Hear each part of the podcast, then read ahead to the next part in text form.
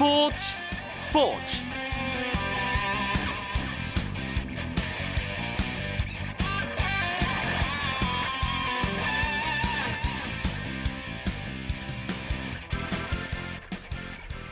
안녕하십니까. 목요일 밤 스포츠 스포츠 아나운서 이광용입니다. 사흘째 십 분 일찍 인사드립니다. 류현진 선수가 메이저리그 마운드에 화려하게 복귀했습니다. 이십사 일 만에 돌아온 류현진 선수, 안정적인 투구로 시즌 사 승을 신고했고요. 삼진을 아홉 개나 잡아내면서 성공적으로 복귀전을 치렀습니다. 추신수 선수는 결승 홈런을 기록하기도 했는데요. 이 소식은 잠시 후에 자세하게 알아보는 시간 갖겠습니다. 국내 프로야구 경기 상황도 자세히 전해드립니다. 먼저 오늘 들어온 주요 스포츠 소식으로 목요일 밤 스포츠 스포츠 시작합니다.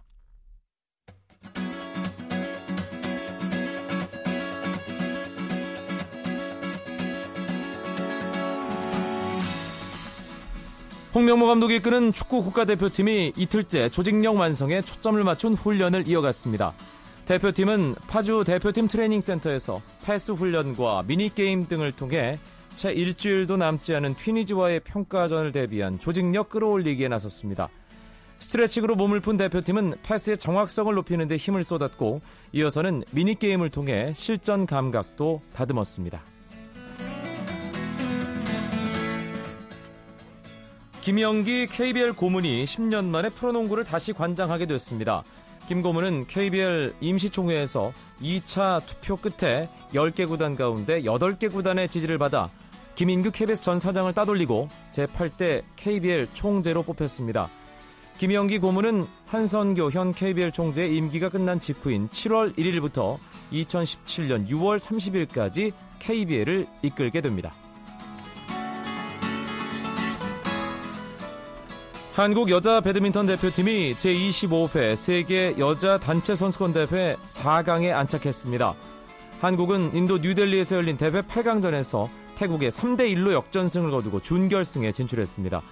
이천십 년 이 대회 정상에 오르고 이천십이 년에는 중국에 이어 준우승한 한국 여자 대표팀은 세 개 대회 연속 결승 진출을 향해 순항하고 있습니다. 미국 단거리 육상의 간판 스타 저스틴 게이틀린이 이번 시즌 남자 백 미터 최고 기록을 세웠습니다. 게이틀린은 어제 중국 베이징에서 열린 국제 육상 경기연맹 월드 챌린지 대회에서 구 초 팔십칠로 우승했습니다. 앞서 십구 일 중국 상하이에서 열린 다이아몬드 리그 대회에서 시즌 최고인 구 초 구십이를 기록한 게이틀린은 사흘 만에 자신의 기록을 십분의 오 초 단축, 백분의 오 초 단축하며 상승세를 탔습니다.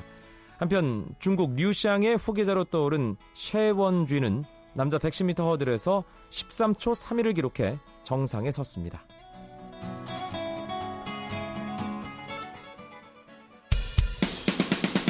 쳤다 하면 홈런이고 슛 골인이고 각본 없는 한편의 드라마, 그것이 바로 그것이 바로 손에 잡힌 우승 트로피, 목에 걸린 그 배달, 너와 내가 하나 되는 이것이 바로 이것이 바로 이것이 바로 꿈꾸던 스포츠 케이비에스 일 라디오 이광용의 스포츠 스포츠.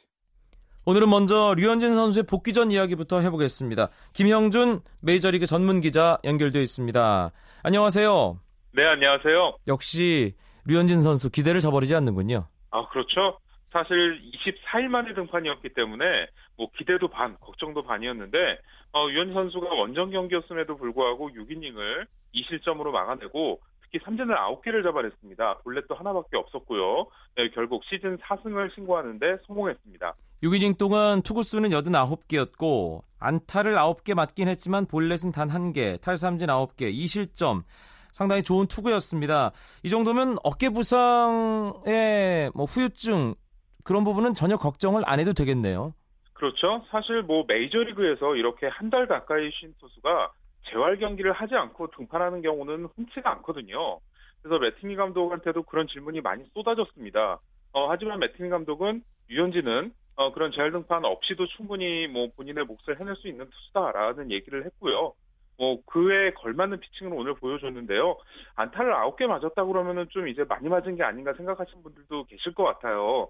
근데 아홉 개 안타 중에 장타는 하나밖에 없었고요. 네. 그 중에서도 뭐 정타로 맞아나간 뭐 공이 많지가 않았고 어, 무엇보다도 오늘 뭐 매치 타자들이 그 경기가 끝나고 나서 상당히 유현진 선수 칭찬을 많이 했을 정도로 좋은 피칭 내용을 보여줬습니다. 김형준 기자도 경기 주목하면서 봤을 텐데 어떤 부분이 가장 인상적이던가요? 네, 제가 유현진 선수에 대해서 가설을 하나 세워놓고 있는 게 있는데요. 유현진 선수는 나쁜 심판을 만나야 된다라는 겁니다. 네. 네, 그게 뭐냐면 류현진 선수가 특히 이제 메이저리그 같은 경우는 이런 주심의 스트라이크 존이 좀 다양한 경우가 많은데 이런 정상적이지 않은 스트라이크 존을 갖고 있는 심판이나 아니면 들쭉날쭉한 존을 갖고 있는 심판을 만나면 상대 투수와 류현진 선수의 제구력 차이가 극명하게 나타납니다. 아하. 오늘 경기도 이 앙 에르난데스 주심이요 상당히 높은, 그러니까 좀 넓은 스트라이크 존을 운영을 했어요. 그런데 상대 투수 이 대구름 선수 같은 경우는 그 존에 적응을 하지 못하고 별로 소득을 못 받거든요. 근데 류현진 선수는 일 회 던져보고 나서 아, 이 주심에 대한 존이 정확하게 측정이 되고 그 존에 맞는 공들을 오늘 정말 많이 던졌거든요. 근데 그러다 보니까 그게 류현진 선수가 특별히 다른 선수보다 영리해서 그 심판의 존을 빨리 캐치를 해서 뭐 활용하고 있는 게 아니라 그만큼 제구가 받치기 때문에 받쳐주고 있기 때문에 어 그런 뭐 좁은 존 존을 만나면은 또 거기에 적응하고 넓은 존을 만나면 또 거기에 적응하고 그런 모습을 메이저리그에서 상당히 어 확실하게 보여주고 있습니다. 어떤 구심에 어떤 존이든 가지고 놀 줄 안다. 네. 예, 역시 류현진이네요. 직구 구속도 상당히 인상적이더라고요. 어, 그 부분 아마 눈여겨 보신 분들이 많을 텐데요. 류현진 선수가 부상당하기 전 두 경기에서의 어, 빠른 공의 평균 구속이 시속 백사십삼 킬로미터였습니다. 어, 근데 오늘 유현진 선수가 시속 백사십칠을 기록하면서 어, 올 시즌 가장 이 좋은 평균 구속을 보여줬고요.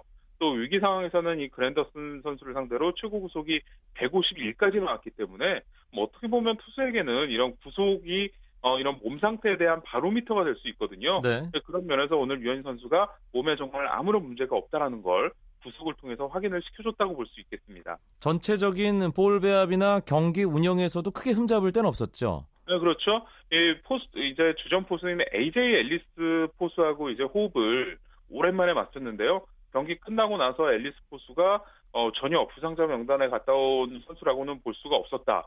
모든 공의 제구가 좋았고 뭐 그러다 보니까 본인도 아주 재미있게 이런 투수 리드를 할 수 있었다라는 이제 어, 소감을 남겼는데요. 단 한 가지 아쉬운 점이라면 유현진 선수가 이제 홈런을 투런 홈런을 맞았잖아요.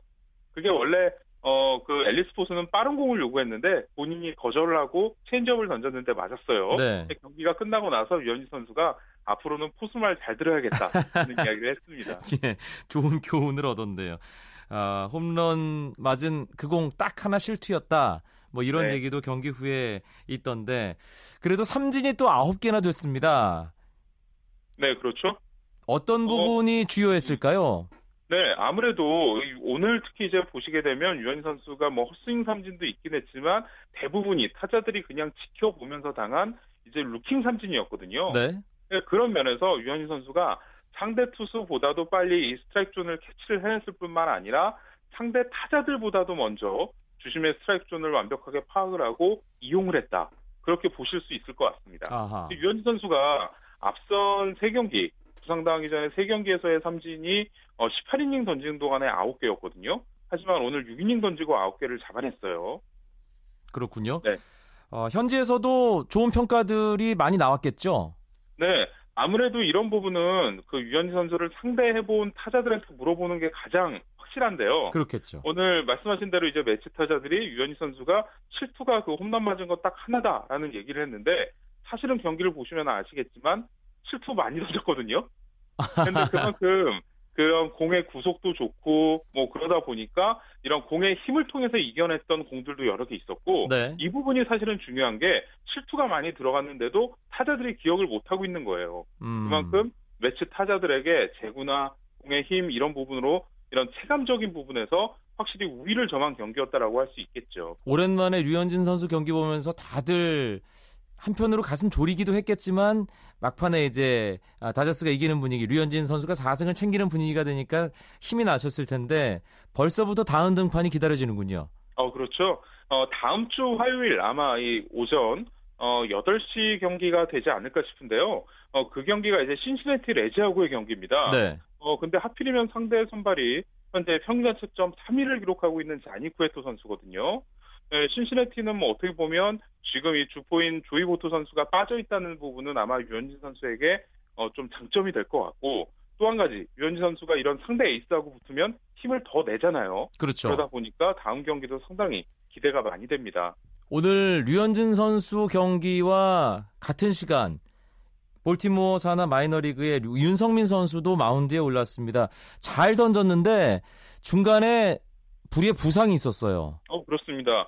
류현진 선수가 오늘 경기에서 사 이닝 일 실점을 기록을 하고 어 이제 홈런 하나 맞은 거 말고는 상당히 잘 던지고 있었거든요. 네. 근데 오 회 마운드에 올랐다가 상대 타자의 직선 타구에 어, 무릎 쪽을 맞고 이제 부축을 받고 그 교체가 되는 모습이었는데요.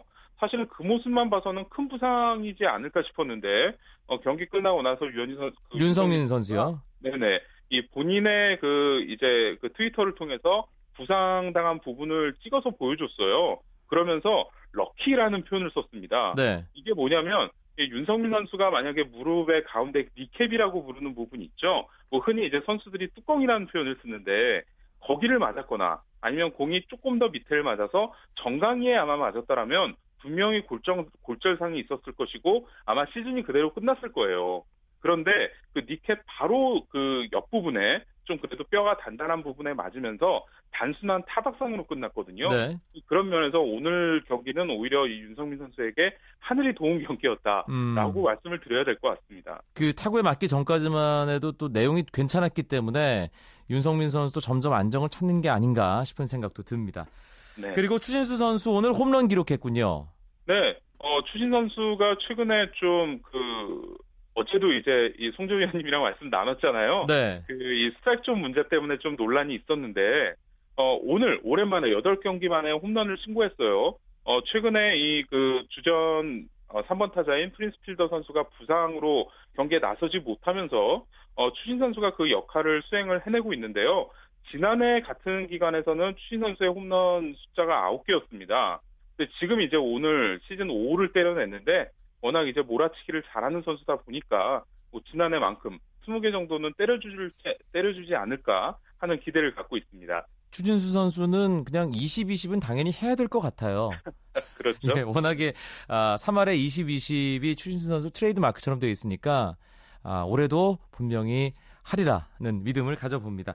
메이저리그 소식 김형준 메이저리그 전문 기자와 함께했습니다. 고맙습니다. 예, 고맙습니다. 전문가의 분석, 맛깔나는 해설, 땀과 또 열정으로 케이비에스 원에 출석.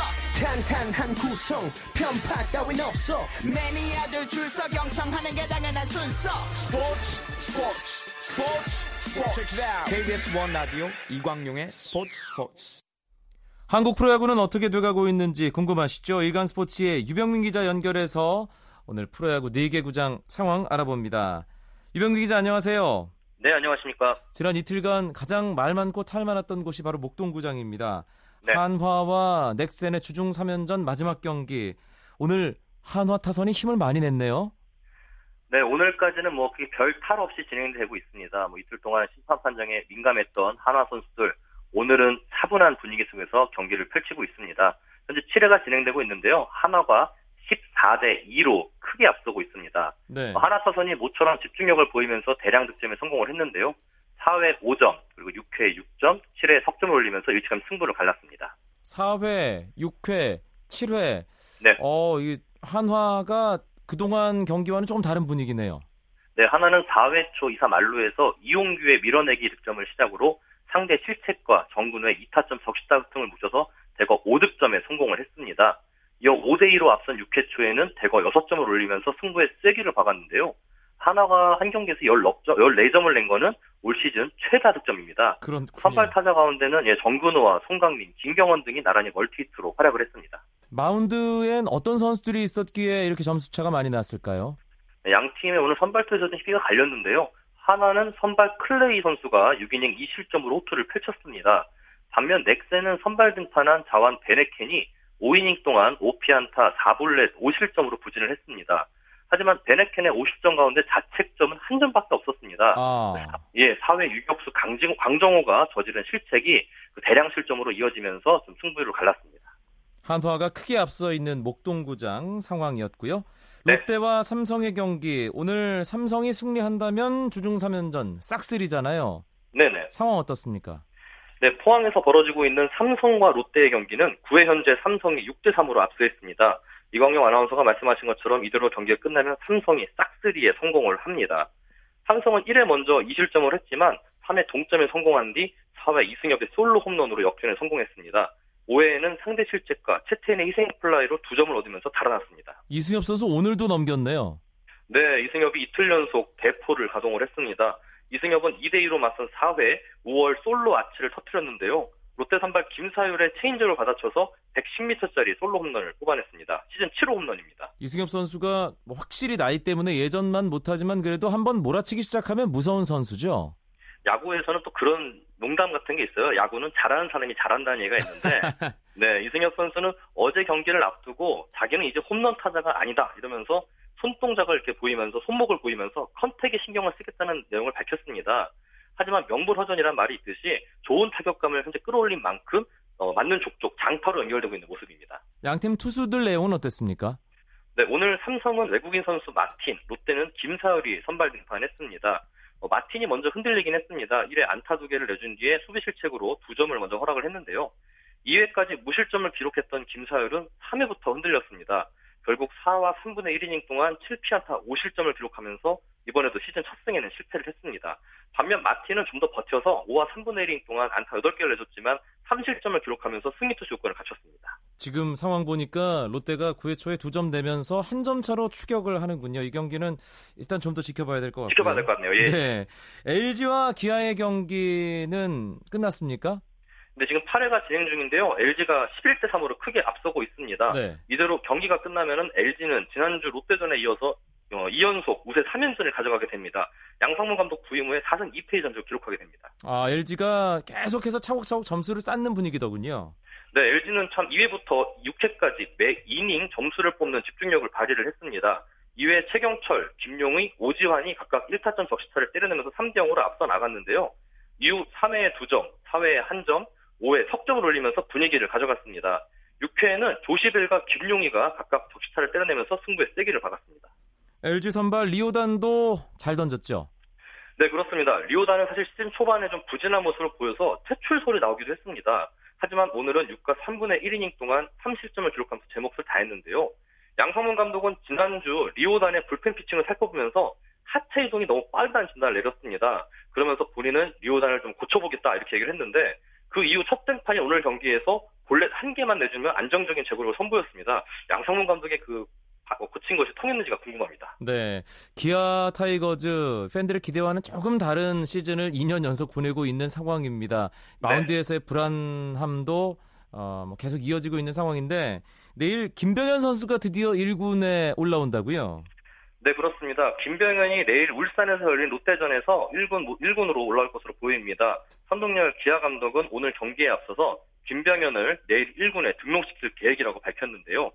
어, 김병현은 이 경기에서 만약에 중간 등판을 할 경우에 어, 넥센 시절이던 이천십삼 년 구월 칠 일 이후로 첫 등판을 하게 됩니다. 물론 기아로 이적한 뒤에도 일 군 첫 등록이기도 합니다. 네, 기아 마운드에 김병현이 어떤 역할을 할지, 어떤 영향력을 심어줄지 궁금합니다. 에스케이와 엔씨의 경기 상황은 어떻습니까?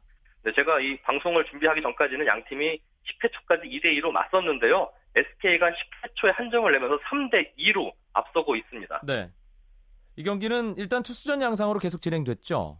네, 그렇습니다. 오늘 엔씨는 찰리, 그리고 에스케이는 울프가 선발로 나섰습니다. 양팀 모두 외국인 투수가 출격을 한 셈인데요. 찰리는 칠 과 삼분의 이 이닝 동안 안타 일곱 개를 내줬지만 이 실점으로 기록하며 호투를 했습니다. 울프 역시 좋은 모습을 보였습니다. 칠 이닝 동안 일 실점에 그쳤는데요. 하지만 수비 실책으로 인한 실점이라 실질적인 자책점은 영 점이었습니다. 굉장히 호투를 펼친 건데요. 하지만 두 투수 모두 호투했지만은 승리와는 인연을 맺지 못했습니다. 네, 내일부터 주말 삼 연전 시작되는데 대진 정리해 주시죠. 네, 우선 이번 삼 연전을 쉰 부산이 홈에서 하나와 만납니다. 롯데는 부산 사직구장이 아닌 제이 홈구장이죠. 울산 문수구장에서 기아와 주말 삼 연전을 갖습니다. 에스케이와 엘지는 인천 문학구장에서 맞붙고요. 삼성은 홈에서 넥센과 경기를 치릅니다. 목요일 프로야구 경기 상황 일간스포츠 유병민 기자였습니다. 고맙습니다. 예, 고맙습니다.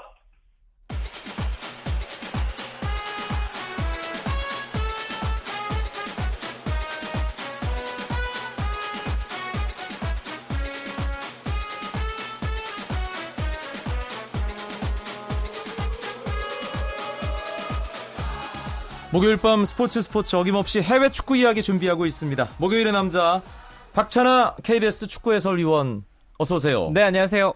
우리나라를 비롯해서 브라질 월드컵 본선 준비하는 팀들 계속해서 완성도 높이는 작업을 하고 있죠. 네, 그렇습니다. 대부분 대표팀이 소집이 돼서 훈련이 한창입니다. 컨디션 회복을 하고 있고요. 시즌이 끝난 지 얼마 안 된 선수들이 많기 때문에 또 유럽에 있는 선수를 회복하는 데 주력을 하고 다가올 유월 월드컵 초점을 맞추고 있습니다. 우리나라를 비롯해 몇몇 나라들은 이십삼 명 최종 엔트리를 일찌감치 발표를 했는데 예비 엔트리 발표한 나라들 삼십 명에서 조금씩 지금 추려가고 있는 중이에요. 그렇습니다. 가장 최근에 엔트리를 조금 줄인 작업을 한 팀이 아르헨티나인데요. 아르헨티나가 당초 삼십 명의 예비 엔트리를 발표했다가 지금 이십육 명으로 네 명을 탈락시켰습니다. 그러니까 훈련 과정을 통해서 네 명을 또 집으로 돌려보냈기 때문에 남아있는 선수들이 받게 되는 심리적인 그런 초조함이라든가 긴장감 이런 것들은 극에 달해 있는 것 같습니다. 네. 이제부터는 선수들이 본인의 부상도 조심해야 되고요. 또 감독의 눈도장을 받기 위해 한창 훈련에 매진해야 될 시간들입니다. 박찬하 위원이 주목하는 팀이 바로 아르헨티나잖아요. 네, 아르헨티나가 항상 월드컵 무대에서 최근에 보면 기대만큼의 성적을 거두질 못했는데요. 구십 년 이탈리아 월드컵 준우승 이후로는 딱히 그렇죠. 이렇다 할 성적 못 거뒀어요. 네, 그리고 그 기대치만큼의 현재 전력이 거기에 따라가지 못한 것도 사실인데 현재 전력만 놓고 봤을 때는 수비와 골키퍼 부분이 약간 약하긴 합니다만 미드필더라든가 공격진의 구성 자체는 워낙 파괴력이 있습니다. 화려하죠. 네, 더구나 남미에서 치러지는 월드컵이기 때문에 아르헨티나도 최근의 부진을 만회할 수 있는 가능성이 있습니다. 우리와 H조에 함께 속해 있는 벨기에, 러시아 알제리와 관련해서의 어떤 소식들 역시 가장 궁금한 부분이잖아요. 네, 벨기에는 계속 훈련을 하고 있고 그리고 러시아라든가 알제리에 비해서 엔트리가 많이 축약됐죠. 실질적으로 이십삼 명의 엔트리를 발표했다고 보시면 됩니다. 그래서 벨기에는 뭐 전력이 다 노출이 된 상태에서 평가전을 준비하고 또 훈련을 하고 있고요.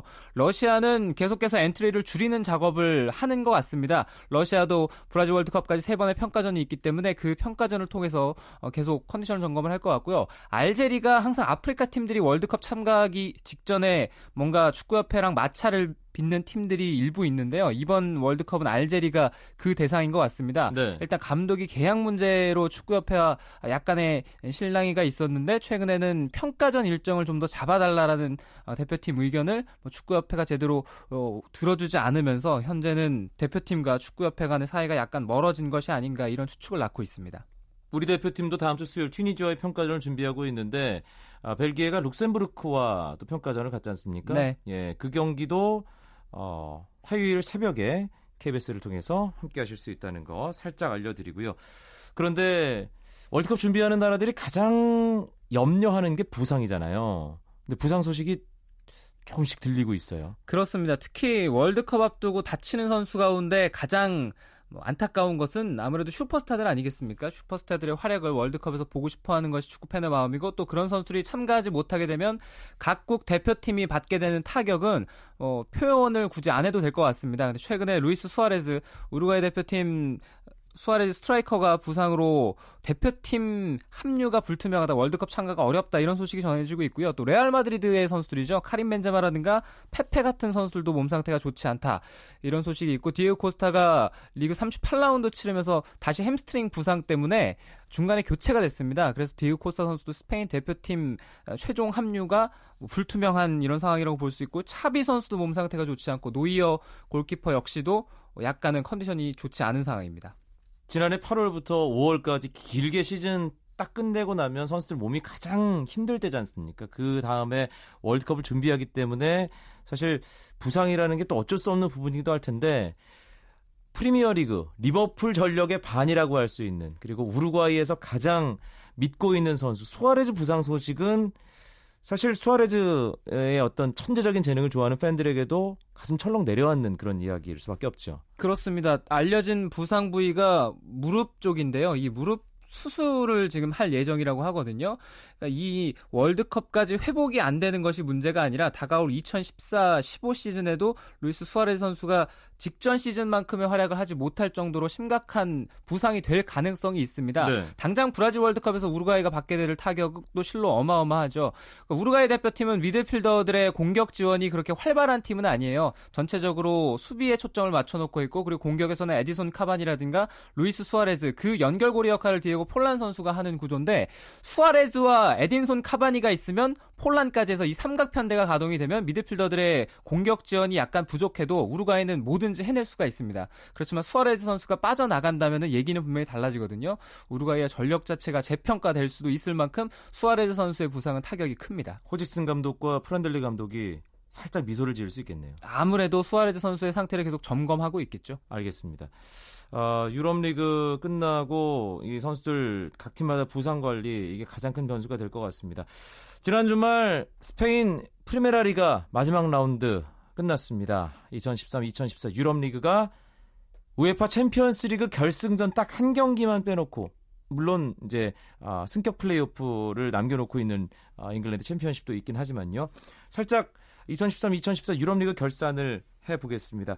스페인 리그는 마지막 경기에서 우승팀이 결정됐습니다. 네, 그렇습니다. 리그 삼십팔 라운드에서 결승전처럼 경기가 치러졌어요. 박찬아 해설위원이 직접 중계했잖아요. 네, 일 위 이 팀이 경기를 하면서 그 경기에서 승리하는 자가 우승을 가져가는, 아틀레티코 마드리드가 선두라서 승점 석점을 앞서 있었고요. 바르셀로나가 홈에서 경기를 치렀는데 석점 뒤져 있었기 때문에 그래도 그 경기를 잡아냈다면 상대 전적 우위에 따라서 바르셀로나가 극적으로 삼십팔 라운드에 역전 우승을 할 수가 있었거든요. 그래서 그 경기가 뭐 결승전처럼 치러져서 상당히 흥미로운 대결이었는데, 바르셀로나가 산체스 선수의 선취골로 일 대 영으로 먼저 앞서갔습니다. 그런데 그 골을 지켜내지 못했습니다. 아틀레티코 마드리드 디에고 고딘이 세플레이 상황, 코너킥에서 머리를 사용하는 동점골을 극적으로 터뜨리면서 경기가 일 대 일, 일 대 일로 끝나면서 결국 아틀레티코 마드리드가 지난 천구백구십오 구십육 시즌 이후에 십팔 시즌 만에 리가 열 번째 우승에 성공했습니다. 디에고 시메오네 감독이 선수로 뛰던 시절 이후 네. 감독으로서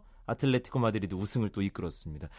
그러고 보면 아, 프리메라리가는 늘 바르셀로나 아니면 레알 마드리드가 우승을 했지 않습니까? 이천삼 이천사 시즌에 발렌시아가 우승한 이후로 정말 오랜만에 레알과 바르셀 아닌 팀이 우승을 했어요. 그렇습니다. 말씀해주신 대로 이천사 년에 발렌시아가 우승 차지한 이후로 계속 양강의 우승 가르기가 있었습니다. 바르셀로나 아니면 레알, 레알 아니면 바르셀로나, 이렇게 우승 트로피를 주거니 받거니 했는데요. 열 시즌 만에 주인공이 바뀌었습니다. 그리고 그 주인공은 누구도 예상치 않았던 아틀레티코 마드리드였기 때문에 이번 시즌 라리가는 더 의미가 있었다고 볼 수 있고요. 특히 아틀레티코 마드리드가 양강과 비교했을 때 이 팀에서 한 시즌 동안 사용하는 예산 자체의 차이가 엄청나거든요. 그렇죠. 그러니까 그것을 다 뛰어넘고 우승을 했다는 것. 그리고 이 팀이 리그에만 집중한 것이 아니라 현재 챔피언스리그 결승까지 올라 있습니다. 그러니까 두 대, 아틀레티코 마드리드가 두 대를 병행하면서 계속 선전했다는 것은 이번 시즌에 뭐 어떤 면에서는 유럽리그 최고의 팀이 아닌가, 이런 생각도 듭니다. 세계 최고의 선수, 그런데 발롱도르를 또 호날두에게 뺏긴 리오넬 메시는 아무것도 또 손에 못 얻고 이천십삼 이천십사 시즌을 끝내고 말았네요. 네, 바르셀로나가 이번 시즌 무관이었습니다. 구강컵, 챔피언스리그, 리가 어느 하나도 손에 가지지 못한 시즌이 됐습니다. 그래서 타타 마르티노 감독도 삼십팔 라운드 끝나고 물러나기로 했고요. 셀타비고 감독이었던, 또 과거 바르셀로나 B팀, 바르셀로나에서 선수 생활을 했었던 루이스 엔리케가 새로운 바르셀로나의 수장이 됐습니다. 감독도 바뀌었고 이제부터는 바르셀로나가 여러 가지 변화가 있을 것 같아요. 네. 당장 이번 여름 이적 시장이 바르셀로나가 선수 영입할 수 있는 마지막 기회입니다. 또 피파의 징계가 얼마 남지 않았기 때문에 아마 이번 여름 이적 시장을 통해서 바르셀로나는 향후 몇 시즌을 대비하는 대변화가 예고되고 있습니다. 잉글리시 프리미어리그는 엄청난 혼돈의 시즌이었죠. 네, 그렇습니다. 마지막까지 프리미어리그 역시 어느 팀이 우승하느냐, 맨체스터 시티냐, 리버풀이냐, 첼시냐, 이 싸움에서 첼시가 먼저 떨어지고 리버풀이냐 맨체스터 시티의 싸움이었거든요. 결국 맨체스터 시티, 펠레그리니 감독이 드디어 염원하던 리그 우승에 성공했습니다. 마지막 어떤 우승 경쟁도 재밌었지만 사실 프리미어리그 한 시즌 내내 지배했던 이슈는 맨체스터 유나이티드의 몰락이 아니었나 싶어요. 네, 그렇죠. 알렉스 퍼거슨 감독이 물러나고 데이빈 모예스 감독이 영입됐습니다. 새롭게 맨체스터 유나이티드의 수장이 됐는데 결국에는 모든 것들이, 모든 문제, 잠재적으로 숨어있었던 문제들이 수면 위로 올라오면서 맨체스터 유나이티드가 몰락했다, 이렇게 볼 수가 있습니다. 근데 이 부분은 맨체스터 유나이티드가 한 시즌만 아주 짧은 시간만에 다시 돌려세우기는 좀 어려운 것 같아요. 맨체스터 유나이티드 역시도 시간을 가지고 조금씩 변화를 할 필요가 있습니다. 결국 그, 루이스 반할 감독이 월드컵 끝난 후에 메뉴에 부임하기로 했는데 반할의 메뉴는 어떤 팀이 될지도 상당히 궁금합니다. 네, 아마 선수들이 감독에게 함부로 대항하지 못하는 과거 퍼거슨 감독의 시절과 거의 유사하게 돌아갈 가능성이 상당히 크고요. 그리고 반할 감독이 본인이 이 루이 반할이라고 본인 스스로 얘기를 한다 그래요. 그래서 어, 이 부, 부를 때 앞으로 루이 반할이라고 꼭 불러줄 필요 있습니다. 이천십삼 이천십사 프리미어리그 맨시티가 리버풀을 따돌리고 우승을 차지했다는 아, 소식 다시 한번 정리를 해보고요.